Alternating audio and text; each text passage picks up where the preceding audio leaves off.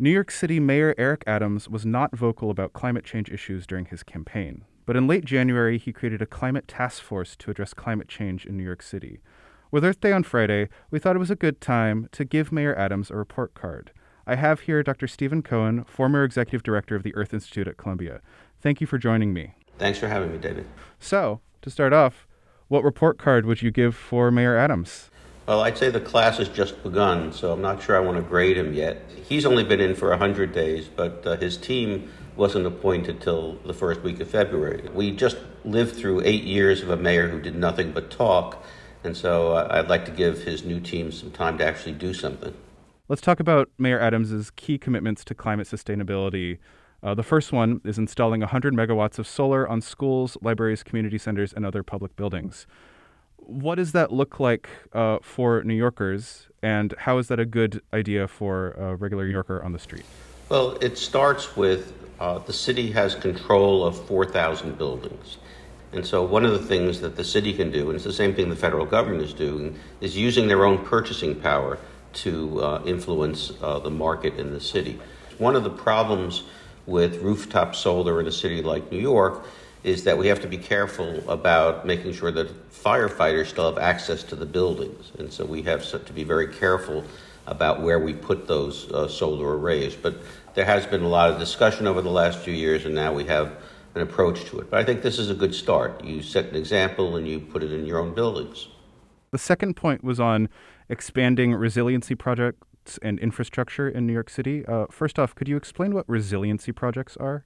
We already have baked into the atmosphere uh, enough carbon dioxide and other global warming gases that, that we have a warming, a warmer planet. And so that means we're going to have extreme weather events, and we have to be more resilient or stronger to resist those impacts. And the city has done quite a few things after Hurricane Sandy to get ready for at least the problems that we saw along the waterfront. Uh, the problem is that uh, it's not just the waterfront. So we're going to have to actually invest a lot more than we thought uh, to protect ourselves from extreme weather events. The next point that Mayor Adams put forth was about breaking ground on a massive clean energy complex at Ward's Island Water Resource Recovery Facility.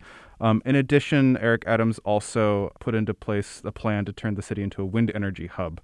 How do you feel about these ideas of making New York City a center for clean energy in the US or even in the world? Well, I think New York City can make a contribution. I also think that uh, the uh, Long Island uh, area, the South Shore of Long Island in particular, uh, is ripe for wind development. And in fact, there's there there are plans in place. So the city shouldn't be divorced from the state here. Uh, New York State. Uh, is doing quite a lot, and the city should be part of what's going on. The relationship between de Blasio and Cuomo was rather fraught. Uh, are there signs that Adams and Hochul are working together better in terms of climate ideas? Yeah, fortunately, Adams is an, is an adult and Hochul is an adult, and we had two schoolyard uh, guys you know, duking it out over God knows what. Uh, and the city suffered and the state suffered. It was really idiotic. We've already see Adam, seen Adams and Hochul working together, having joint press conferences, and cooperating with each other. And frankly, New York City, as large and powerful as it is, uh, in terms of formal jurisdiction, is a creature of the state. It's very important that the mayor and the governor work together, and I think we're in a much better place right now. Dr. Stephen Cohen, former executive director of the Earth Institute at Columbia, thank you for being here today. Thanks for having me, David.